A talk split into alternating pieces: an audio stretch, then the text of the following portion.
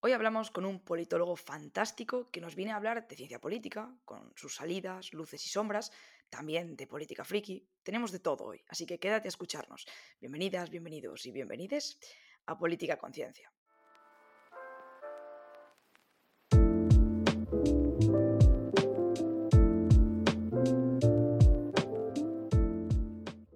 Bueno, buenas tardes, Manu. Bienvenido a tu casa, bienvenido a Política Conciencia. Eh, ¿Cómo estás?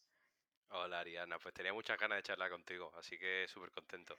Bueno, pues es un privilegio, por supuesto, tenerte aquí y yo, ya para empezar y romper así el hielo, como si no hubiésemos estado hablando 15 minutos tú y yo off micro, eh, quería preguntarte, ¿quién es Manu? Eh, ¿Cuáles son tus proyectos? ¿A qué te dedicas? Para que la gente de, mi, de mi audiencia te pueda conocer un poquito más. Vale, pues bueno, pues yo soy Manu, eh, soy de Sevilla, pero llevo siete años viviendo en Madrid. Estudié Ciencias Políticas y Derecho en la Universidad Pablo de la Vide, donde, bueno, eh, yo hice la licenciatura conjunta em, y fueron muchos años de universidad, fueron seis años. Entonces, pues me dediqué mucho al movimiento estudiantil, al asociacionismo, montamos una, una asociación de apoyo al pueblo saharaui y, en primero de carrera, que, éramos unos niñatos, montamos una asociación que era la Asociación Solón, Solón de Atenas. Éramos así de frikis. Porque, claro, cuando empezamos a aprender conceptos políticos, nos dábamos cuenta de que mucha gente no participaba o no le interesaba informarse ni nada porque le faltaba un poco de, bagaje, ¿no? De, conocimiento de, lo que es la política, de, en qué le afecta en su día a día. Entonces, pues montamos una asociación pues para acercar la, política a la gente, ¿no? Para intentar hacer de, traducción, de traductores o, algo así. Y bueno, pues en esa época, por ejemplo, se estaba debatiendo mucho sobre la cuestión de la inmigración irregular. Fíjate que, que, que 15 años después seguimos en lo mismo. Y pues llevamos a un, a un señor que vendía clines en un semáforo, lo llevamos a la universidad que contara su experiencia y contó cosas alucinantes, pues cómo había saltado la valla de Melilla, cómo había llegado, eh, se había montado en un cayuco y las mafias le habían tirado para atrás, cómo llevaba años sin ver a su madre. Qué crudo. Claro, bueno, eso, un montón de críos de 18 años, llenamos el salón de grados de la UPO porque eso no se había hecho nunca, Entonces, bueno, esa idea de, acercar la política a la gente, yo siempre la he tenido un poco ahí en la cabeza y, ya en último año de carrera, en 2013, 2014, mm, nos juntamos varios y, empezamos con la idea de que sería positivo crear un formato en el que se pudiera hablar de política, pero usando referentes que la gente ya conociera, referentes basados en series, en películas, en videojuegos, ¿no? Que, utilizáramos elementos del imaginario colectivo, cosas que la gente ya sabe para explicar cosas que a la gente no le interesa, ¿vale?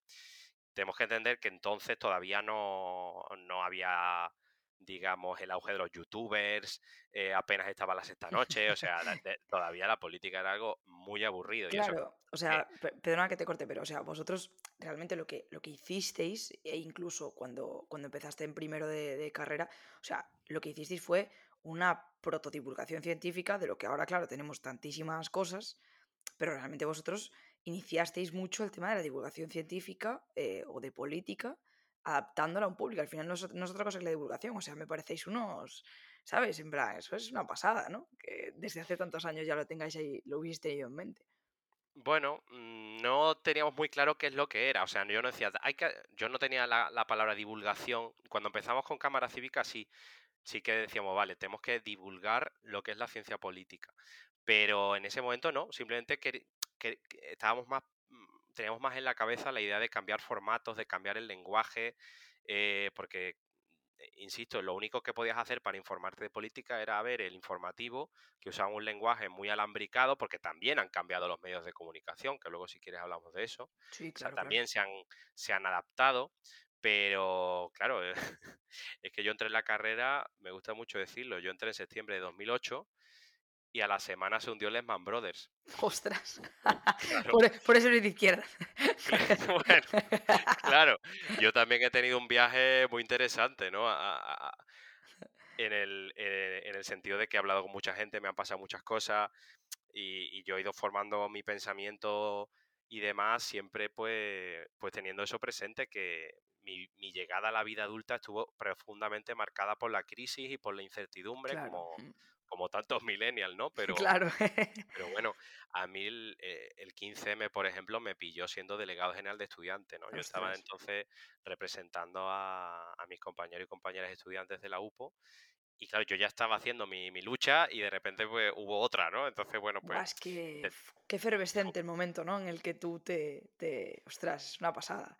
Sí, no, no, tremendo. Ya te digo, vivimos las, las primaveras árabes, que fue eh, el, germen de la primavera árabe fue el ataque a Akdemisik, el campamento de la dignidad saharaui, y por eso empezamos a vincularnos con, con las acciones del pueblo saharaui también. O sea que vivimos muchas cosas y todas ellas pues intentamos todos esos aprendizajes, todos esos contactos, intentamos cristalizarlos en, en, lo que luego sería Cámara Cívica, ¿no? en, en, esa idea de poder acercar a la ciudadanía el conocimiento de la política en un formato interesante, divertido, simpático, para que cada vez más gente se enganche a formarse y a aprender y a informarse para, para participar. Porque yo de verdad que creo que cuanta más cabezas estén eh, pensando juntas, mejor nos va a ir. Eso, o sea, yo estoy totalmente de acuerdo. Al final me parece que eh, cuando tú haces un, un, un, proyecto de este estilo y lo haces con teniendo en la cabeza el hecho de que tú lo que quieres es formar comunidad e informar a la gente desde no desde el paternalismo ni desde el mira cuánto sé, sino desde el y sobre todo teniendo en cuenta lo importante que es la política, porque yo creo que esto es algo que vamos a recalcar mucho, o sea, la política está metida en absolutamente todos los recovecos de nuestra vida. Entonces, claro, cuando para mí un proyecto como el vuestro, porque yo cuando entré en la carrera, o sea, vosotros ya existíais de sobrísima, porque yo entré en el 2016, eh, y, pero al final erais un, blog que consumía y, que luego cuando yo inicié mi proyecto de divulgación, eh, yo obviamente miraba para, para vosotros en algunas cosas porque decía, es que la cercanía es la clave, porque yo, pensaba, ¿por qué me atrae tanto lo que hace esta gente? Y al final para mí la base no solamente es porque sois muy buenos en lo que hacéis, sino que la base también es porque es cercano y por lo que decías tú que es accesible. Me da, tengo atajos mentales para saber de lo que estás hablando.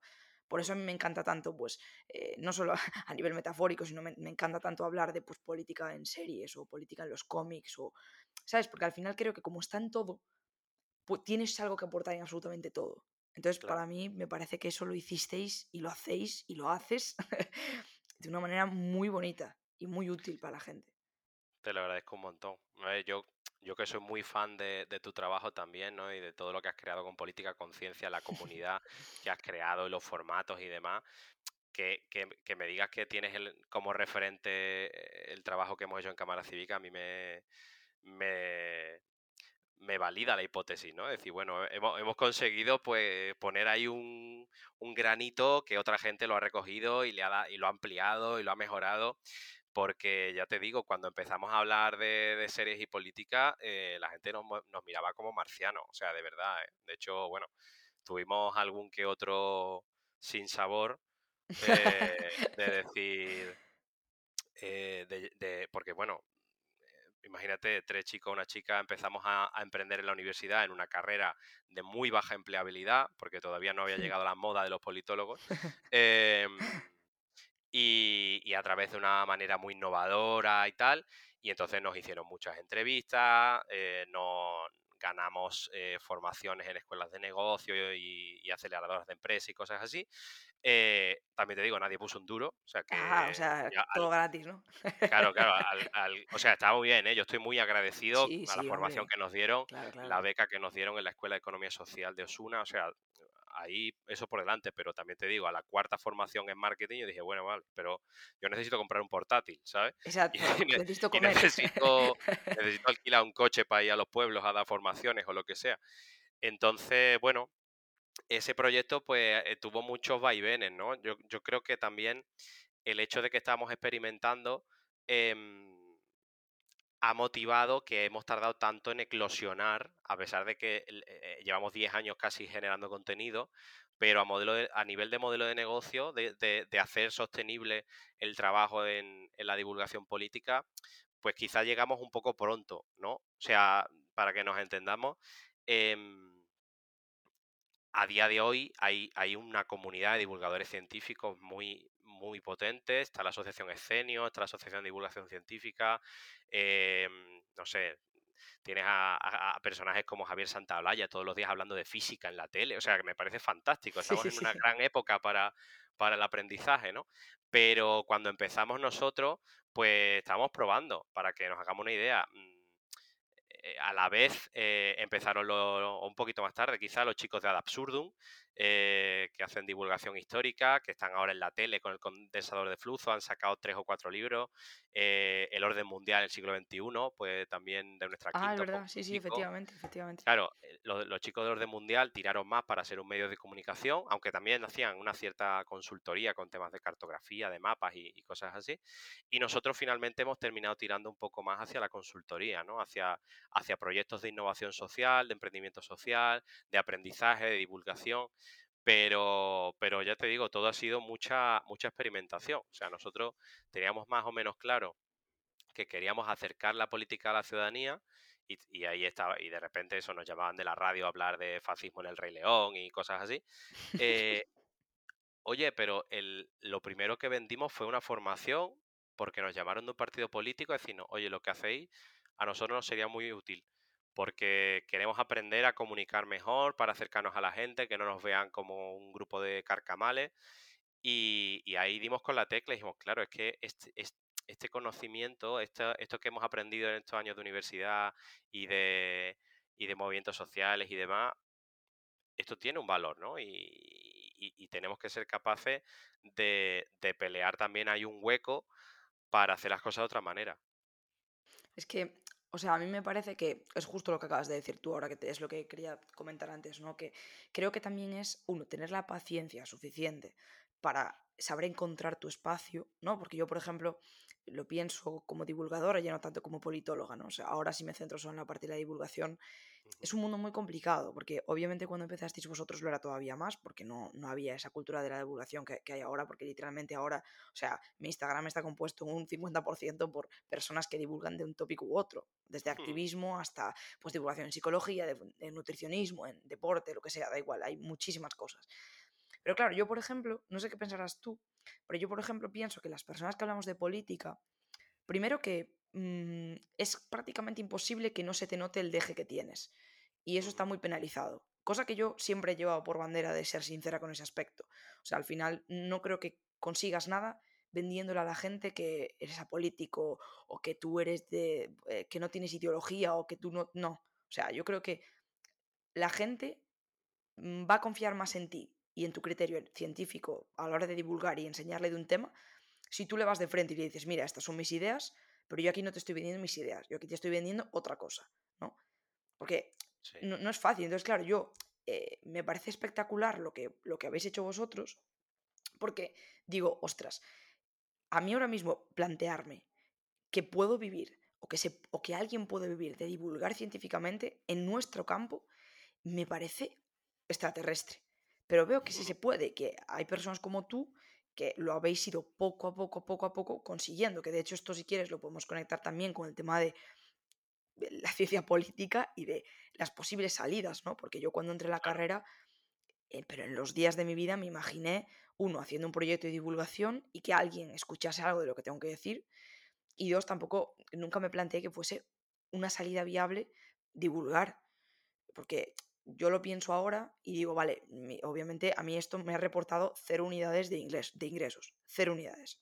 Claro. Pero sí que es cierto que me ha reportado otra cosa que hablábamos eh, así eh, fuera de, de, micro, y es el hecho de los contactos, porque yo, gracias a este proyecto, he conocido gente increíble, ya no solo por el rédito que les pueda sacar, sino a nivel humano, ¿sabes? A nivel de, ah, pues mira, tengo un contacto con esta persona o he conseguido tal, y eh, pues es una, experiencia que te llevas incluso con lo que has hecho currículum, ¿sabes? Porque a mí haber escrito, por ejemplo, para vosotros en Cámara Cívica o haber escrito en Politólogos al Whisky o cosas así, jova, pues ya no solo es que te dé satisfacción personal, sino que aún encima haces currículum. Y yo creo que es algo que la gente que empieza en la ciencia política, quizá a día de hoy se lo plantee más, pero yo creo que es algo que nunca nadie nos dice en, primero de carrera, ah, puedes hacer esto, ¿sabes?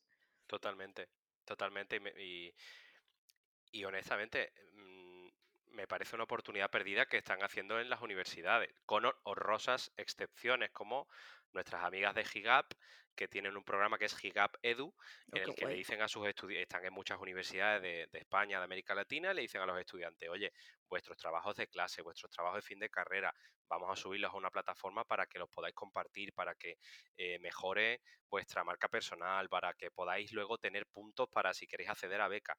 Pero eso es algo que no sé muy bien por qué no está todavía en la cultura universitaria, que es de donde salimos quienes estudiamos ciencias políticas, pero, pero bueno, yo, o sea, has tirado como varios hilos, ¿no? Mm, primero la cuestión de la ideología. Em, yo creo que alguien que crea contenido sobre divulgación científica en el sentido más técnico, ¿no? Que eso, que no sé, que Javier Santaolalla o, o, alguien que hace divulgación sobre inteligencia artificial, pues no le preguntan en principio, en principio, eh, por qué partido vota o qué sesgo tiene o qué, ¿no? Eh, pero claro, cuando hablas de política, y eso me, ha pasado a mí, ¿no? Es decir, oye, hace buena divulgación, pero hay veces que no se sabe cuándo está opinando. Y digo, bueno, claro. y es que me, estás cambiando la pregunta. Entonces yo creo que nosotros tomamos una decisión que estratégicamente creo que ha sido válida. Em, de decir, vale, nos, esta es nuestra... Nosotros pensamos esto, ¿vale? Ni siquiera eh, nos definimos ni de izquierda, ni de derecha, ni de arriba, ni, ni, de abajo. Nosotros dijimos, nosotros no vamos a publicar nada que no esté eh, sustentado primero en datos o en teoría. O sea, primero tenemos un requisito de rigurosidad para publicar cualquier cosa. Segundo, no vamos a publicar nada que vaya en contra de la democracia y los derechos humanos. Y además, eso está en nuestra web, lo puede leer quien sea. Entonces, alguna vez. Claro, pero. Ojo, ¿tú te crees que a priori nadie te va a mandar un. un Hola, he mandado un artículo sobre esto? Bueno, pues exactamente, pues hay un momento en el que, en el que de repente pues te llega un señor muy amable y dice, oye, amigo, eh, eso nos pasó cuando estábamos empezando, ¿no? Nos escribió un señor mira, tengo una colección de libros sobre eh, mujeres de la historia, ¿vale?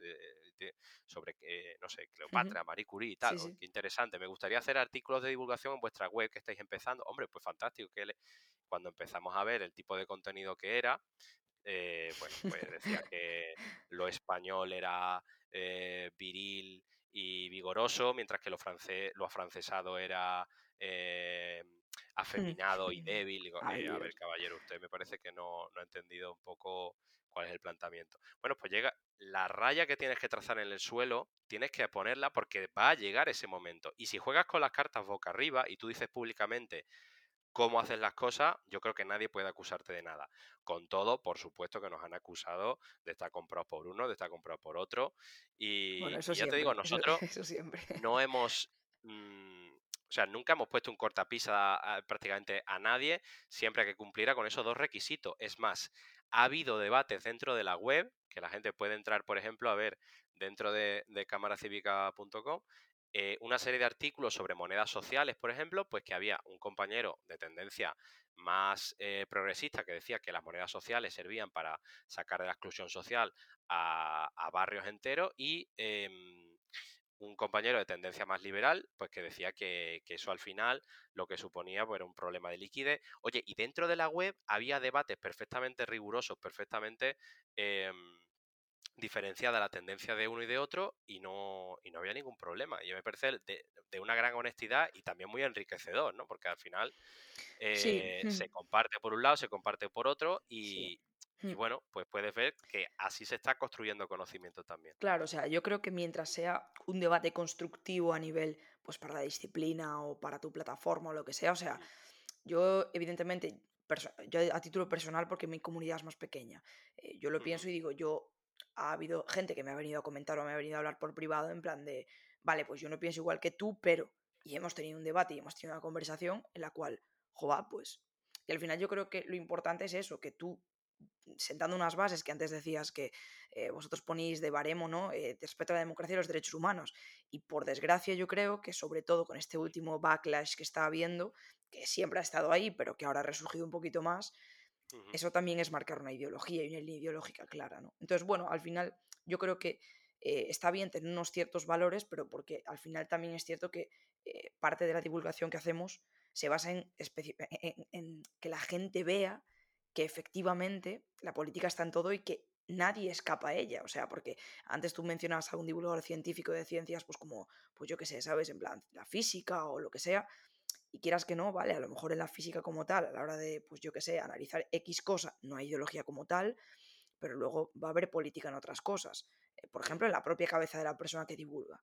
Entonces, claro, es como, para mí, este ejemplo es como cuando tú estás, porque a mí, sobre todo desde que, desde que entré a la carrera, me pasa que antes a lo mejor me encantaba alguien, imagínate un youtuber, y ahora de repente no soy capaz de eh, ver el contenido de esa persona porque sé eh, que su ideología política choca frontalmente con lo que yo soy, por ejemplo. Claro.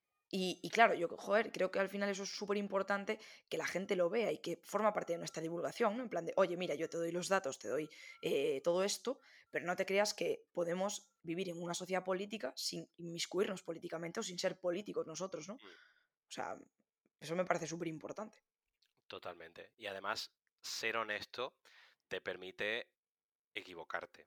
Porque eh, vivimos una época en la que parece que si metes la pata te sacan tarjeta roja y ya no juegas nunca. Pero si tú dices, oiga, yo pensaba esto y ahora he aprendido por una serie de cosas que me han pasado o que he leído que quizá eso no estaba bien y ahora mi tendencia es esta, yo creo que es lo más honesto que puede pasar. Yo lo digo siempre en las formaciones, digo, oiga, cuando se planteó en España, por ejemplo, la gestación subrogada, yo no tenía ni idea del tema, pero ni idea a priori decía, ah, bueno, no sé, o sea, que se supone que es una ampliación de derechos civiles, ¿qué tal? Que ahora se va a poder hacer esto, ah, no sé. El único referente que tenía era a Phoebe de Friends, fíjate lo que sabía yo de esta historia. Cuando empecé a ver lo que, lo que sucedía en Ucrania, en otros países, incluso cuando salió la, serie del cuento de la criada, pude imaginar cómo sería eso llevado al extremo, dije, vale, pues, y, y ahí empecé a informarme y a leer, digo, vale, pues antes pensaba que esto estaba bien, ahora creo que esto no es buena idea. Y ya está. ¿Quién me va a decir a mí, pero cómo no te posicionaste desde el principio? Digo, oiga, porque no tiene ni puñetera idea sobre esto. Y, ser divulgador y ser mm. analista también es estudiar y también es aprender. Y también, si nos creemos que esto tiene algo de científico, tenemos que estar abiertos también al aprendizaje y a la crítica. Eh, es que, a ver, o sea, yo creo que lo más básico de la ciencia es eso, saber que te van a poder refutar y que de hecho está bien que te refuten, porque al final esa es la premisa básica para que una ciencia avance y para que, para que el conocimiento avance, ¿no? Si nos hubiésemos quedado con la misma teoría de eh, un pensador del 19, a lo mejor ahora no seríamos lo que somos. Entonces yo creo que sí que es algo que, y yo me considero una persona muy, muy progresista, pero sí que considero que eh, hay ciertas cuestiones de, de, bueno, de la cultura de la cancelación que son peligrosas porque limitan mucho el debate y el crecimiento incluso personal que podemos tener, ¿no? Porque, mira, igual que a ti te pasó con la de la gestación subrogada, a mí en su momento yo recuerdo estar en bachillerato, eh, allá por el 2014, 2015 más o menos, eh, y que empezó a surgir con un poquito más de fuerza el tema del lenguaje inclusivo. Y yo, claro, estaba en mi, en mi auge de, bueno, un poco informarme de feminismo, cuando empezamos así todas en plan, bueno, hablar de feminismo, tal y cual. Y una parte de mí yo, yo recuerdo estar hablando con, con, mi novia y decirle, es que yo esto lo veo una tontería. O sea, esto me parece una estupidez. ¿Quién va a querer que le traten así? ¿Sabes? Como que en mi cabeza el argumento era perfectamente válido. Y aquí estoy, ¿sabes? En plan, ocho años después, nueve años después, perfectamente concienciada de, de la utilidad del lenguaje inclusivo, bla, bla, bla. Entonces, yo creo que una cosa que el conocimiento científico nos da, y tener una perspectiva abierta al conocimiento científico, es precisamente que te permite reconocer que equivocarte no tiene por qué estar mal. Obviamente, si la cagas que flipas y vulneras derechos humanos en tu, en tu paso por la cagada, obviamente vas a tener que pedir perdón y obviamente hay accountability, por supuesto. Pero todo con unos baremos, estamos hablando de un desarrollo personal, ¿no? De, de, de, una persona. Pero bueno. además, eh, nuestra disciplina también está sometida al cambio en el contexto político. O sea, el, el, ejemplo que has puesto sobre el lenguaje inclusivo es que es clarísimo, porque a, todo yo creo que todo nos ha pasado, ¿no? Eh, de decir, bueno, ya este, esto es una historia, una invención, no sé cuánto. Hace poco se recordaba, ¿no? Como, como ha hecho 10 años del 15M el año pasado, una de las cosas que se. Una de las críticas merecidas era, oiga, la Comisión de Feminismo propuso meter lenguaje inclusivo, meter a, a, a determinada eh, personas menos representadas y tal, y era como, no, no, no, no, aquí venimos a hablar de transparencia, de participación, de los... ese tema ahora no toca. Bueno, el tiempo le ha dado la razón al, movimiento feminista más que a nadie, De que el feminismo no, no viene a complicar la cosa o no viene a, oprimir al hombre, sino que viene a, liberar, ¿no? Y, yo, y eso, honestamente, es un aprendizaje que yo creo que, está bien que lo hagamos. O sea, que yo, evidentemente, hace 10, 15 años no pensaba igual y, eso está ahí, ¿no? Y, que, mm bueno, y ya para acabar, si quieres, para luego poder hablar un poquito de las salidas y eso, yo creo que al final el hecho de eh, replantearte ciertas cosas, incluso aunque acabes en el mismo punto en el que estabas, yo creo que está bien incluso para reforzarte, porque a mí me ha pasado con muchas cosas, en plan de, pues, mm, cuando empezó a salir todo el tema del debate sobre las personas trans, las personas no binarias, ahora que está volviendo este debate, que ya lleva unos añitos con, con nosotras, el debate de, de, de, si las personas trans, las mujeres trans, no sé qué, no sé cuánto. A mí, por ejemplo, este debate, no sé a ti en, con otras cosas, pero me ha pasado que yo empecé en un punto estando ultra a favor y súper concienciada con este tema, me entraron dudas por lo que planteaba cierto sector del movimiento feminista me las planteé, leí, estudié y volví al punto inicial de, vale, ahora estoy reforzada en que lo que pensaba, pues son mis valores, es así, ¿no?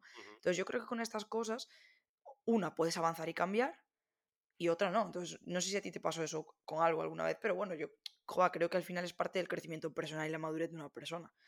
Sí, sí, totalmente. O sea, em, antes lo hablábamos, ¿no? Eh, o sea, con la, cuestión de, la, de, las personas trans, por ejemplo, pues también, ¿no? Un tema que me, me ha cogido, bueno, más o menos lejos y, cuando empiezas a hablar con personas que han pasado por la transición y demás, y, con un lado y con otro y todo esto, dice, oiga, mis valores cuáles son, ¿no?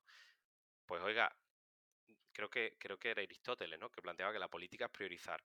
Pues si para mí la prioridad es que las personas más vulnerables estén protegidas, pues mi razonamiento tiene que ir a favor de, la persona que parece que está más vulnerable, ¿no? O yo qué sé, lo que hablábamos antes.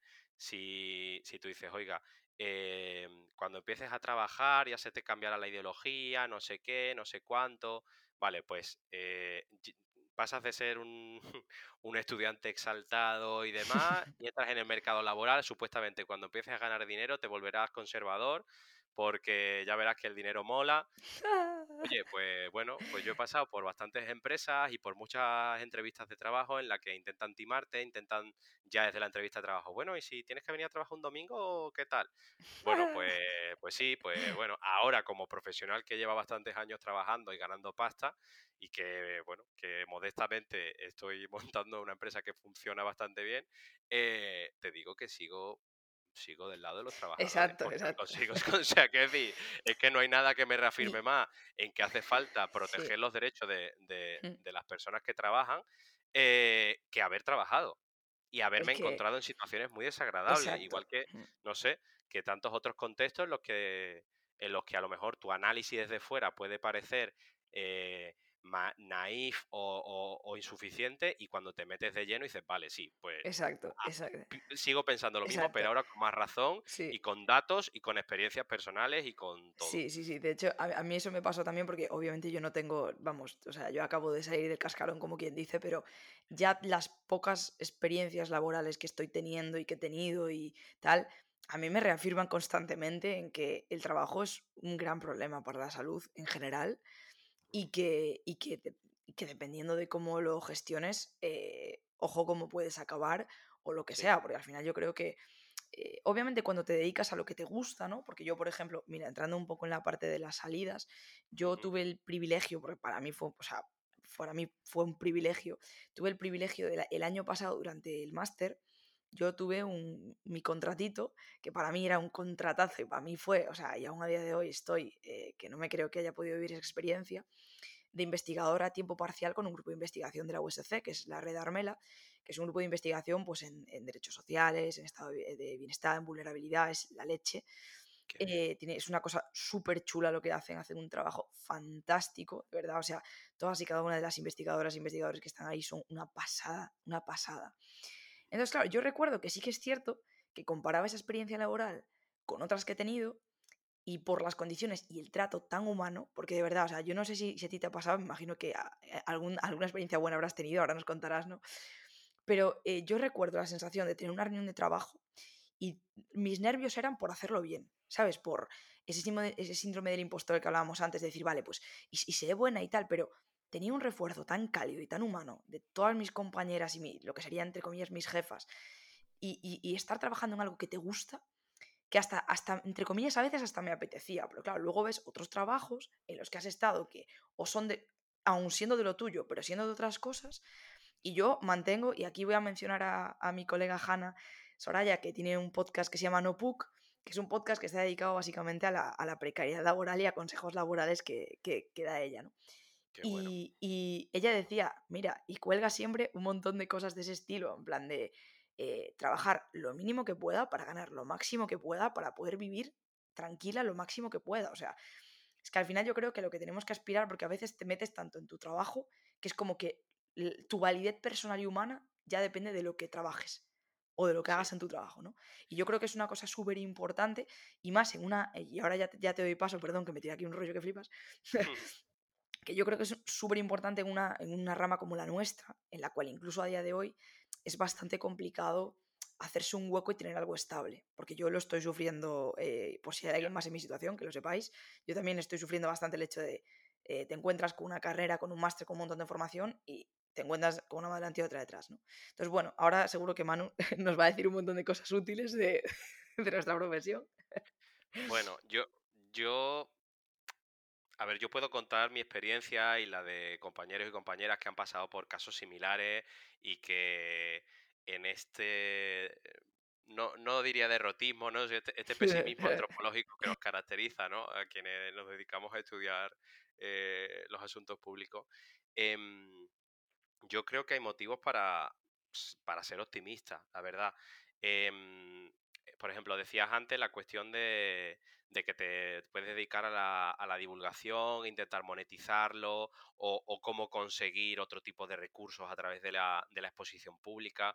Te digo la verdad, mm, a mí me, llena de orgullo que nosotros hemos sido la cantera de, una buena generación de analistas políticos que en primero, en segundo de carrera, en tercero empezaron a escribir con nosotros y que a día de hoy tienen columna en el diario.es o en la televisión local de cierto sitio. O sea, que por algún sitio hay que empezar y nosotros queríamos ser también la puerta de entrada al circuito de, la comunicación política o, del análisis político, porque nosotros no tuvimos esa oportunidad. Y, honestamente, eh, a mí mucha gente dice, oh, lo que tienes que hacer es cobrarle a la gente. Digo, yo es que no necesito cobrar, somos una comunidad. Y esa, esa gente que ahora está en la universidad o que está en medios o tal, es que mm, nos apoyamos y si salen oportunidades nos llamamos y si salen proyectos nos llamamos y eso está bien. Está muy guay. Ahora, no te miento si te digo que ha sido un camino muy largo, que en muchos casos te dices, ostras, que para qué puñetas estoy escribiendo un domingo de madrugada una columna gratis eh, sobre, eh, yo qué sé, sobre el nazismo en Harry Potter, ¿sabes? me siento un poco idiota. Bueno, pues no sé, vas plantando semillas, eso Quiero decir, estamos muy acostumbrados a decir, venga, el modelo youtuber de, venga, subo vídeo, lo monetizo, meto publicidad y ya está. Bueno, nosotros quizá, lo que decía antes, llegamos muy pronto a esa, historia, pero em, hemos ido consiguiendo lo que tú decías, capital social, exposición, marca personal, que eso también te ayuda cuando te quieres dedicar a la ciencia política, pues a que te llamen de medios de comunicación o que te llamen para dar formaciones, para dar charlas, para que, por ejemplo, como es tu caso, eh, te sale una oportunidad con un grupo de investigación, pues que digan, oiga, eh, pues te puedes eh, centrar en esto, o sea que está bien, ¿vale? Em, em, yo lo que sí creo es que tenemos que apoyarnos mutuamente, porque lo que decía, tener contactos en esto es, muchísimo, ¿vale? O sea, en general pasa mucho en, en todos los sectores, pero en el nuestro, en el que, por un lado, hay, poca, hay poco mercado, digamos, eh, no es que hay 800.000 millones de empresas de marketing, ¿vale? En este caso no hay 800.000 millones de agencias de comunicación política, de asuntos públicos, think tanks y ONG, hay las que hay. Em, sí que es cierto que habiendo poco mercado, hay eh, mucho campo para eh, la especialización, ¿vale? Es decir, si tú eres especialista en, yo qué sé, como nuestro compañero Miguel Candela, es especialista en Afganistán, Oye, pues claro, se ha tirado un montón de años hablando de geopolítica, que se oriente eh, medio, que si no sé qué. Bueno, pues cuando ha estallado el problema de los talibanes en Afganistán, le han llamado de todas las televisiones, ha sacado un libro, eh, le han llamado de todas las radios, eh, está en la escuela diplomática. Bueno, pues oye, mm, de nuevo, va sembrando, sembrando, sembrando hasta que llega tu, tu momento. Que no, pues poco a poco se puede ir em, construyendo espacios para que, para que esto te, merezca la pena. Yo no voy a mentir a nadie. Mm, depende también mucho de, las oportunidades que tenga, ¿vale? Evidentemente, si tú necesitas eh, meter dinero todos los meses para pagar el alquiler o, no puedes depender de, tus padres los primeros años lo que sea, cosa que es perfectamente razonable, pues esto hay que alternarlo con otro tipo de, actividades. Y de hecho, yo vivo de cámara cívica ahora, pero me he tirado mucho tiempo trabajando a la vez en, otra empresa, eh, fui responsable de incidencia de una, de una ONG también. Quiero decir que, que todo esto, bueno, pues por el camino va sembrando hasta que llega el momento en el que ya puedes centrarte, ¿no? Ya puedes decir, vale, ahora tengo todas las claves para, para, poder dedicarme a algo que me gusta. Entonces, bueno, ni, eh, yo no me gusta ni, ni, ni, romantizar ese rollo del emprendedor que tal, ni tampoco decir que, que, esto es un desastre y que para eso mejor me meto a opositar. Oye, si te quieres meter a opositar porque tiene vocación de servicio público, fantástico, pero que si quienes nos dedicamos a la ciencia política tenemos también que, ocupar el espacio. ¿Sabes? Cuando nosotros empezamos con esto, eh, esto es una pequeña anécdota, pero muy representativa. Eh, me llamó un compañero y me dijo, oye, que vamos a organizar una, un evento sobre salidas profesionales para ciencia política. Ah, qué bien, qué ilusión que me llamé y tal, tal. Oye, eh, yo ya estaba viviendo en Madrid y digo, bueno, me pagáis el tren, ¿cómo hacemos? Tal. Y me dice, no, mira, que me acaban de decir que mejor no vienes. ¿cómo que no? ya, ya me he reservado el día y tal. Ya, bueno, es que el catedrático ha dicho que, bueno, que, que, es que no, digo, pero es una cuestión ideológica, es una cuestión, no sé, metodológica, o dice, bueno, un poco de todo. Mm, es que dicen que tú no, no haces ciencia política, haces poco menos que periodismo. ¿Vale? O sea que mal ya por la crítica al periodismo, como si fuera empezamos mal. Eh, la purria, pero ya encima digo, a ver, me estás diciendo que hacer análisis político en, medios de comunicación que está sirviendo a miles de personas, porque puedo enseñar los datos de, visitas a la web, eh, que estamos viviendo, que estamos ahí proyectando la disciplina, eso no, no tiene ningún valor. Bueno, pues vale. Y que, y que pues además que, o sea, yo en este sentido eh, yo en mi casa somos la cuna de la precariedad porque eh, mi pareja es periodista y yo soy politóloga. Entonces puedo decir sinceramente que eh, yo por el trabajo que ella trabaja en un periódico local de aquí de Coruña, pero independientemente de eso, puedo decir que es muy distinto hacer un periodismo de eh, copio en agencia o de voy a hacer una entrevista local a hacer un análisis político desde la ciencia, como hacéis vosotros. O sea, también el catedrático este un poco desde el respeto, pero le faltaba un poco de visión panorámica, yo creo. Digo, bueno, pues sigue ahí arriba en tu torre de marfil, pero quienes estamos todos los días yendo a la radio, analizando la actualidad, dando argumentos de peso a la ciudadanía para que se forme una opinión, para que cuando vaya a votar eh, lo haga con más o menos información, pues bueno, entonces, bueno, pues e, es, muy sintomático, ¿no? También de, cómo se veía esto hace unos años y ahora, para bien o para mal, pues está cambiando la cosa, ¿no? O sea, ahora hay más agencias. Esto, esto también es interesante, ¿no? Cómo ha cambiado el contexto político, que hay más partidos, hay más think tank, hay más ONG, las propias, el tercer sector, ¿no? las ONG eh, también se han armado. Ya que estás, ya que mencionas ahora eso, eh, por si acaso alguien no lo sabe, ¿puedes explicar un poquito qué es un think tank para que la gente, por si acaso no sabe, para que se ubique dónde puede buscar trabajo. Claro, claro. Sí, sí, no, si quieres, es que estamos un poco hablando a lo loco. sí, no, mira, si quieres, em, em, podemos empezar por ahí, de, ya que, bueno, pues hemos hablado de una posible salida, el tema de la divulgación, eh, autónomo tal y cual, que es complicado, ya lo hemos dejado claro y todo eso, eh, pero ahora, por ejemplo, podemos hablar de este tema, en plan de, vale, pues dentro de este espacio, ¿qué tenemos? Pues estos grupos de presión, ta, ta, ta, o sea, si quieres ir por ahí ahora, también está guay. Sí, sí, fantástico. Vale, pues mira, eh, o sea, tú cuando sales de la carrera, tú sabes hacer una serie de cosas y, probablemente unas mejor que otras, ¿vale? Eh, hay quien estudia ciencias políticas con derecho, con sociología, con relaciones internacionales, o quien hace la carrera eh, tal cual, pero no sé, pues dice, oye, me especializo más en temas de comunicación o en temas de eh, investigación social, datos o teoría política o relaciones internacionales. Bueno, pues sabiendo eso, tienes una serie de opciones a dónde dirigirte, ¿vale? Es verdad que ahora como casi que obligatoriamente te obligan a pasar por un máster, Sí. pues la cosa pasa, ¿no? Pero tú puedes, eh, a la hora de ver el mercado, mm, tienes que entender que no todas las empresas son iguales, ¿vale?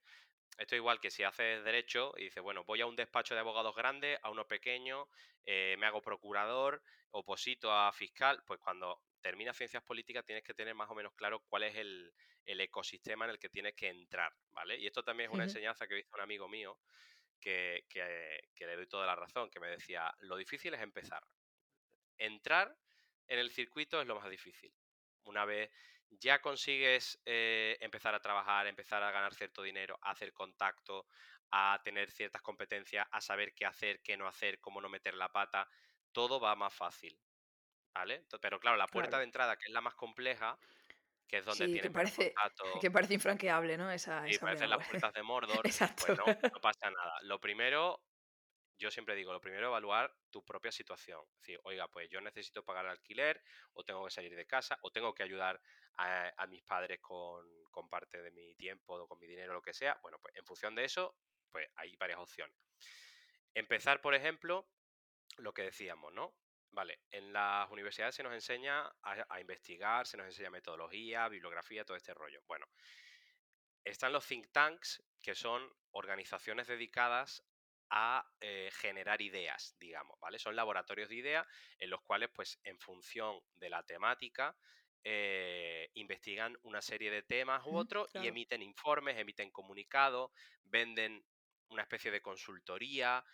Entonces, por ejemplo, el, quizá el más famoso de España es el Real Instituto Elcano, Ajá, que efectivamente. es un, un think tank dedicado a investigar sobre el papel de España en el mundo, ¿vale? Entonces, pues tiene muchas personas que están allí trabajando sobre relaciones internacionales, América Latina, eh, África, eh, cuál es la posición global de España frente a otro tipo de actores internacionales. Bueno, pues un- una salida sería esa, ¿no? De eh, acercarte y decir, oiga, eh, necesitáis a, una, a un junior, a una persona, un asistente de investigación, o a lo mejor o- otro tipo de tareas. Bueno, pues no necesitamos a alguien que investigue, pero sí necesitamos a alguien de apoyo en comunicación, por ejemplo. O Bueno, pues ponme un también. café, pues allá voy.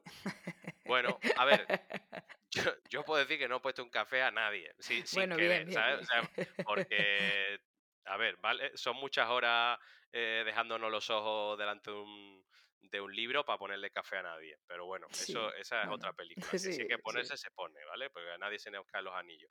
Pero bueno, que también nos tenemos que valorar. Toda Otra opción, están las agencias de comunicación, que son más grandes, más pequeñas, que en muchos casos tienen como cliente o, a bie- o bien a organizaciones eh, políticas y sociales, ¿vale? Y tienes que hacer una campaña de comunicación o, de- o- o surtir de conceptos, de discurso, de creatividades y demás a partidos políticos, a determinados líderes independientes, a determinados gobiernos, porque a veces los gobiernos también necesitan apoyo en la comunicación institucional, ¿vale? Y ahí tu trabajo pues, puede ser desde eh, decir, vale, cuáles son los mensajes que tenemos que lanzar, cuáles son nuestros objetivos, medir los datos, decir, oye, tenemos que hacer una campaña en este territorio porque nos interesa esto, por ejemplo. Eh, o bien, en otro caso, pasa lo contrario, que eh, tienes a clientes que son empresas u organizaciones sociales, pero principalmente son empresas, que son quienes tienen la pasta, que pagan a agencias para eh, facilitar sus relaciones con los gobiernos, ¿vale? Que son las agencias de lobby. Las agencias de asuntos públicos, de public affairs, tienen muchos nombres. Las ONG, desde, desde unos años para acá, también hacen asuntos públicos, pero en este caso se suele llamar advocacy, ¿vale? Porque la palabra lobby tiene mucho significado y no todo es bueno. Sí, exacto.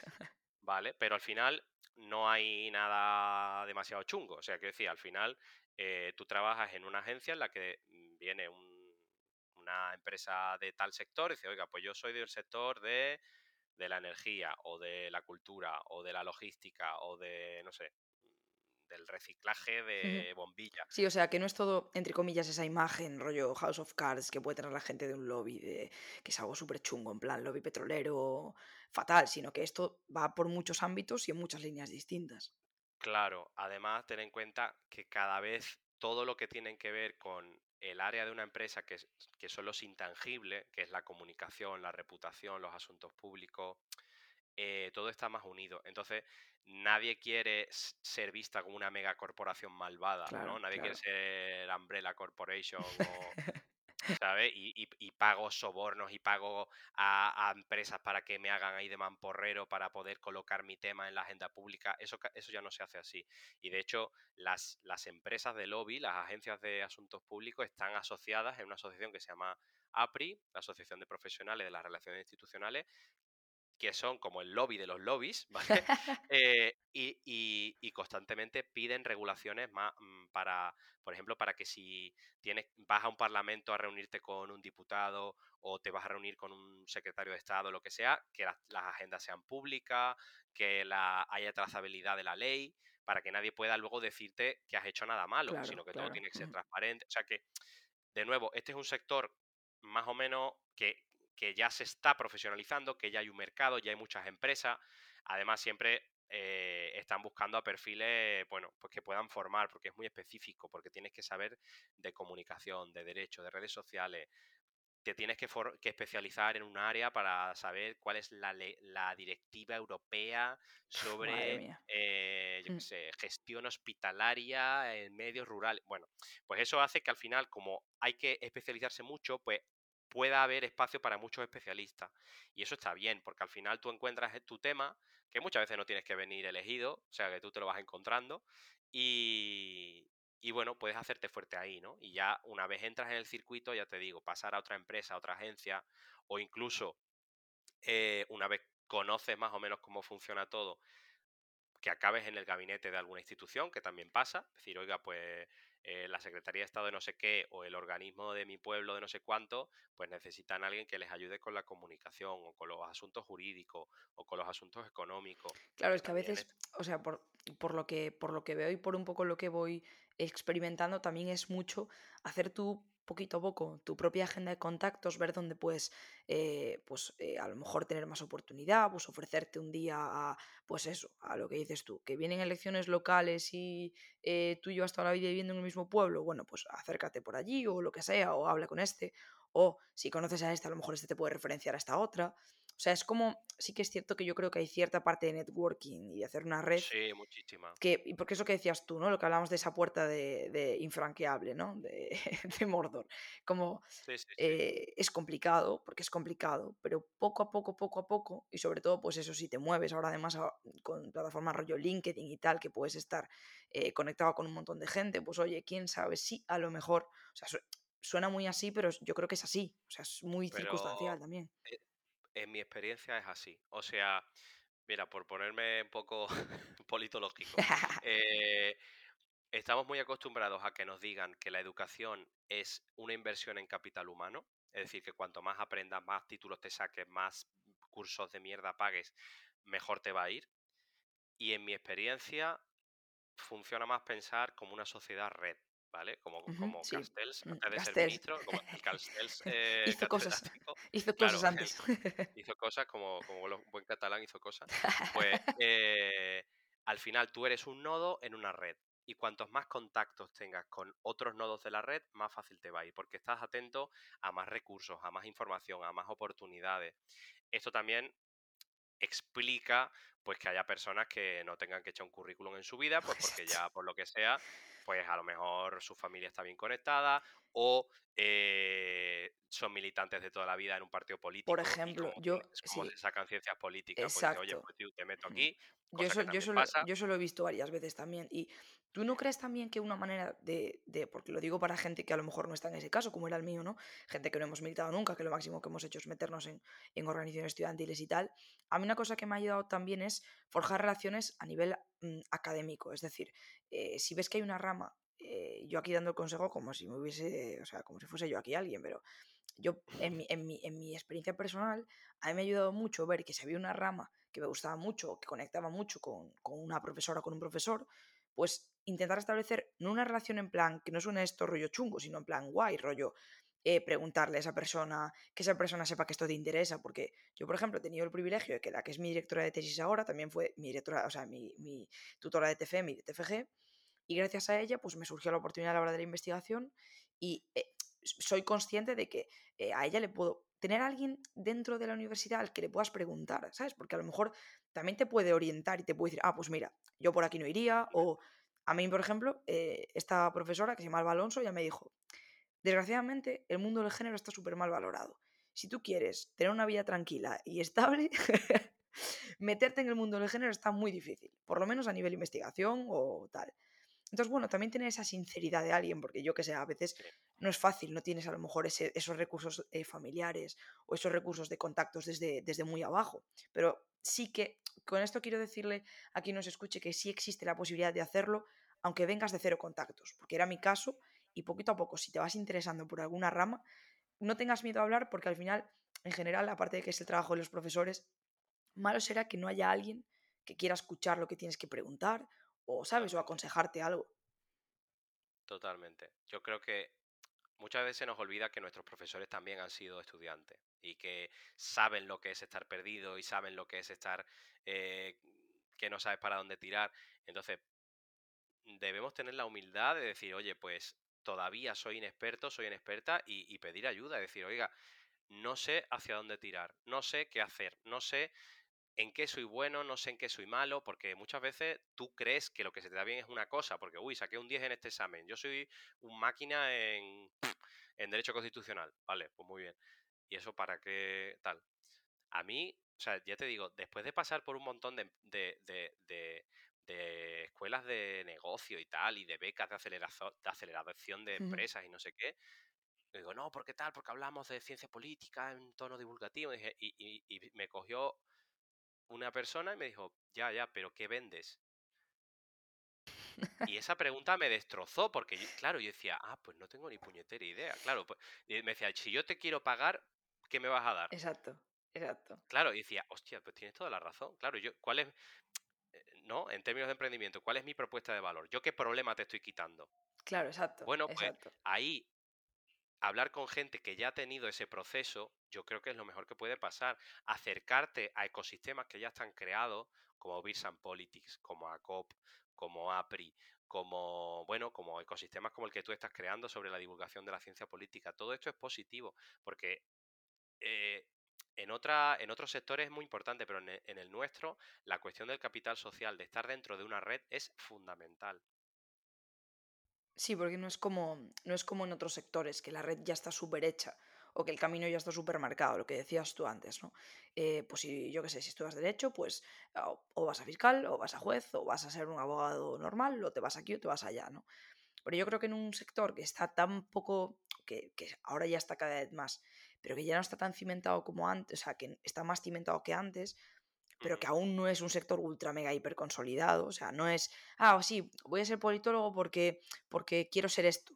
Es raro, o sea, es raro. Yo en mi, en mi promoción, por, por lo menos, mucha gente entró o de rebote o por vocación de que le gustaba la política.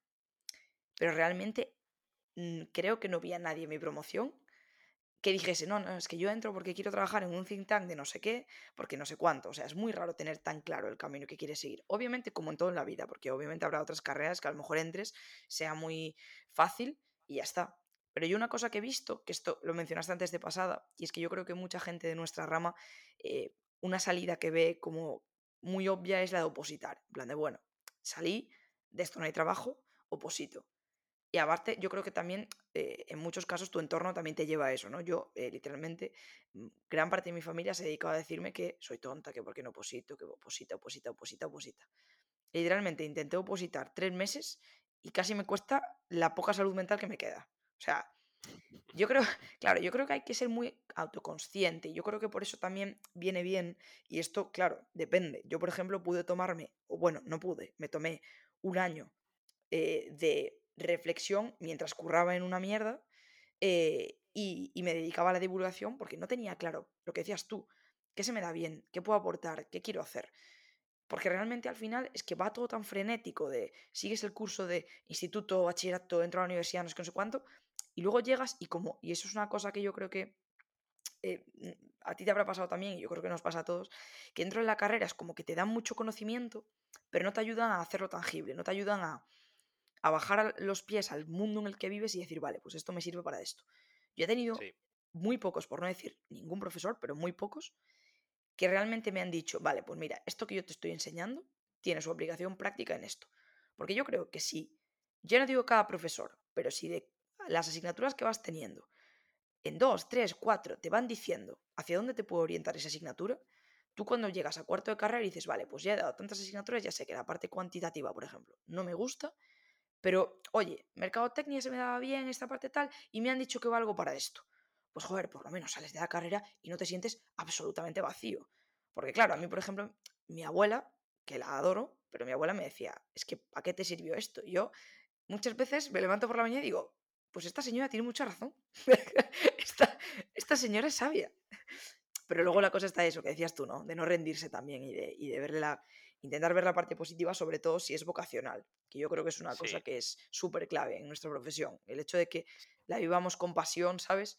Creo que te hace también tener un chip diferente y, y disfrutarla, sobre todo también. Es fundamental. Es que yo, yo creo que es, una, es un sector en el que no tener pasión por lo que haces está casi penado, porque ya no, hmm.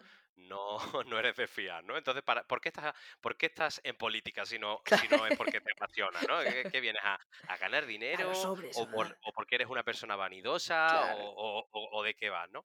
No, pero, pero ya en serio. Ojo también con, con el concepto que tenemos de utilidad, ¿no? Yo sí creo que, que esto nos sirve para amueblarnos la cabeza de una determinada manera.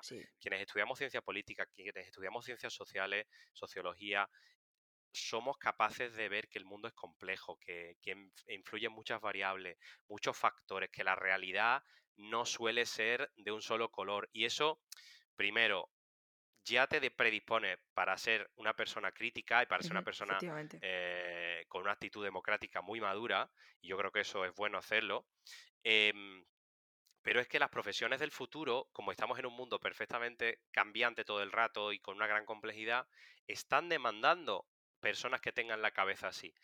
El otro día lo hablaba con, un compañero que hay un montón de empresas de diseño estratégico, de diseño, de diseño de producto, de experiencia de usuario, de diseño industrial incluso, que están contratando politólogos, sociólogos, filósofos, ¿vale? Empresas de Big Data, por ejemplo, que ya tienen la tecnología, ya tienen a los ingenieros, ya saben montar la arquitectura de datos, dicen, vale, pero necesito una persona que entienda un poco de la tecnología, pero que sea capaz de entender que detrás de esos millones de datos hay tendencia, hay personas que toman decisiones, hay gustos, hay miedos, y eso, el hecho de entender cómo funciona la cabeza de las personas, cómo funciona el grupo, cómo funciona el colectivo, eso es fundamental. Entonces, no solo, o sea, yo creo que está bien que hagamos el primer paso de decir, ok, ahora ya hay empresas de comunicación política, asuntos públicos, hay think hay ONGs, por ejemplo, que las propias ONGs se están transformando y están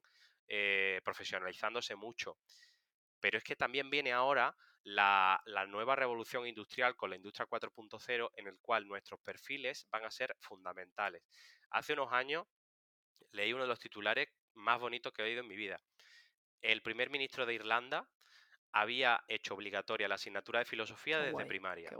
Y decía, tenemos que preparar a nuestros niños y niñas para eh, un mundo en el que van a tener que ser capaces de responder a preguntas cuya respuesta no se encuentra en Google. Qué bueno, qué pelos de punta ¿eh? se me pusieron cara, qué chulo. Sí, sí, sí, es que, es que es tener una visión de Estado y de lo que es el futuro. Es decir, claro, pero ¿para qué necesito memorizar nada si eso ya me lo va a dar un dispositivo? El, verdadero reto va a ser que la humanidad se va a enfrentar a problemas complejos, a, cosas que no habían pasado nunca o que ya han pasado y, la gente no lo recuerda. Y ahí vamos a tener dilemas éticos, vamos a tener eh, problemas de conflictos por los recursos, vamos a tener que decidir si queremos sociedades más igualitarias o menos, con más Estado o menos, más control o menos. Entonces, claro, se vienen cositas. Entonces, preparar a las nuevas generaciones para ese tipo de preguntas que no, no son preguntas binarias, decir sí o no, sino que es todo mucho peor, pues es tremendo. Entonces, yo quiero que la gente que, haya llegado hasta este punto del podcast eh, vea que hay cierto optimismo, que, que si no... Eh, si no encuentran trabajo en una agencia, lo que sea, que, oye, si se les da bien la estadística, a lo mejor pueden hacer un curso de Python o de R o de algo así y adquirir una serie de competencias que sí están súper demandadas.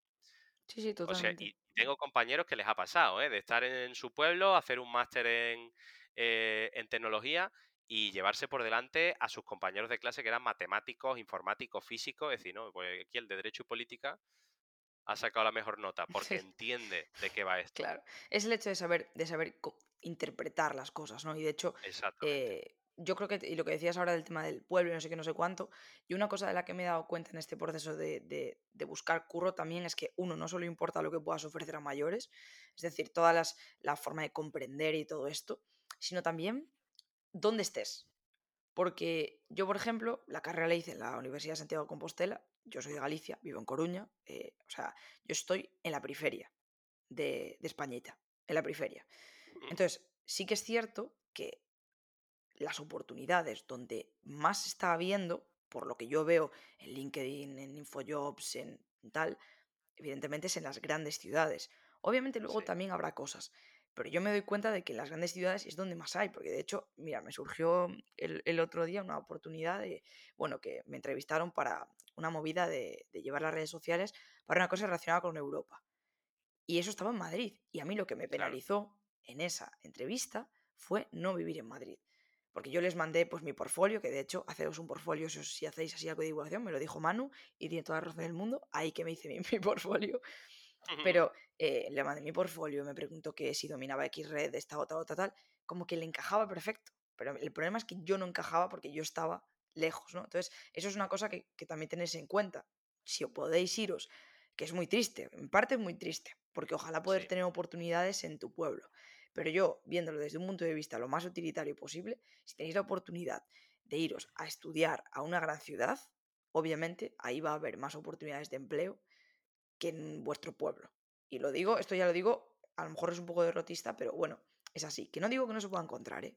Pero bueno, digo que, que está ahí, que está ahí. ahí eso, a ver, si, si quieres ser pescador tienes que acercarte al agua Claro. y si quieres ser minero tienes que acercarte a donde haya mina. Nosotros y nosotras nos dedicamos al análisis político y tenemos que estar cerca de las instituciones, de los medios de comunicación, de las organizaciones sociales. Y todavía en España hay mucho centralismo y, y honestamente mm, yo venía de Sevilla, o sea, que decir, yo también venía de provincia, pero bueno, dentro de lo que cabe una ciudad grande. Eh, y con todo, es que es verdad, es que es más fácil, estás más cerca de las oportunidades. Eh, haces un evento, eh, sabes que yo organizo los Visa and Ujú, Politics y demás, y claro, pues la gente que viene, pues, pues claro, pues está en gabinetes, está en medios de comunicación, pues las oportunidades suceden más rápido. Pero nuestro trabajo también tiene que ser fomentar oportunidades, fomentar las casualidades allí donde estamos. Exacto, Tenemos que exacto. Mm, dinamizar, o sea, lo- volviendo a lo de antes, si nosotros, nuestro objetivo es tener más conexiones con más nodos, pues a lo mejor nosotros tenemos que generar la manera de ser nosotros el centro del de, de- de la red, de generar ecosistemas a nuestro alrededor. Sí, o sea que sin duda, Porque este, perdón, pero sin duda este trabajo te requiere cierta proactividad. Sí, sí, sin duda. Sí, o sea, Vete a la radio de tu pueblo como analista político. Luego saca el corte, ponlo en tus redes sociales, hazte una marca personal, eh, mándasela a medios de comunicación. Oye, a lo mejor empiezas en, no sé, en Radio Coruña, no sé cómo se llame, y oye, pues así vas luego a otra y a otra y a otra. O sea, yo he estado en Sevilla Web Radio, que era una radio por, por internet, y he estado en la radio del Sevilla Fútbol Club hablando de series. O sea, quiero decir, eh, de ahí, la primera vez que me llamaron ya para ir a la SER o a Radio Nacional, o, o bueno, yo te digo el infarto que me dio cuando me llamaron para ir a la tuerca, ¿no? Pero que eso que tiene, tenemos que ir construyendo. Esto es una profesión que requiere mucha proactividad porque mm, lo que decía, el mercado es pequeño, las oportunidades que hay son las que son, pero yo de verdad que creo que se pueden crear oportunidades. Y, de, y volviendo a lo de antes, tú sacando adelante este podcast y sacando política conciencia, demuestras no solo que sabes leer un montón de información, eh, resumirla, comunicarla de una manera fantástica, que sabes editar vídeo, audio, grabación, eh, que sabes montarte la cámara, el setup y todo eso. Eso, gestionar redes sociales, una marca, diseñar en Canva. Estas son las competencias que están pidiendo las empresas. La empresa no te va a preguntar por qué opinas de, de, de Rousseau, Claro. aunque no lo hayan enseñado cinco veces en la, en la carrera. Está bien que lo sepas, porque cuando te llegue el momento claro. De decir, oye, eh, tenemos aquí, ¿cómo construimos esta frase para este político? Tú dirás, vale, pues mira, y te, Decía Maquiavel. muy bonito. exactamente, es que te llevará la, la cabeza a ese momento en el que te dijo un profe, pues este dilema que ya se planteó Maquiavelo, pues bla, bla, bla, bla, bla, bla, bla. Oye, y no pasa nada, está bien que lo sepa. Sí, sí, o sea, sí, yo estoy ahí en, en charlas con, con expertos que están en gabinete.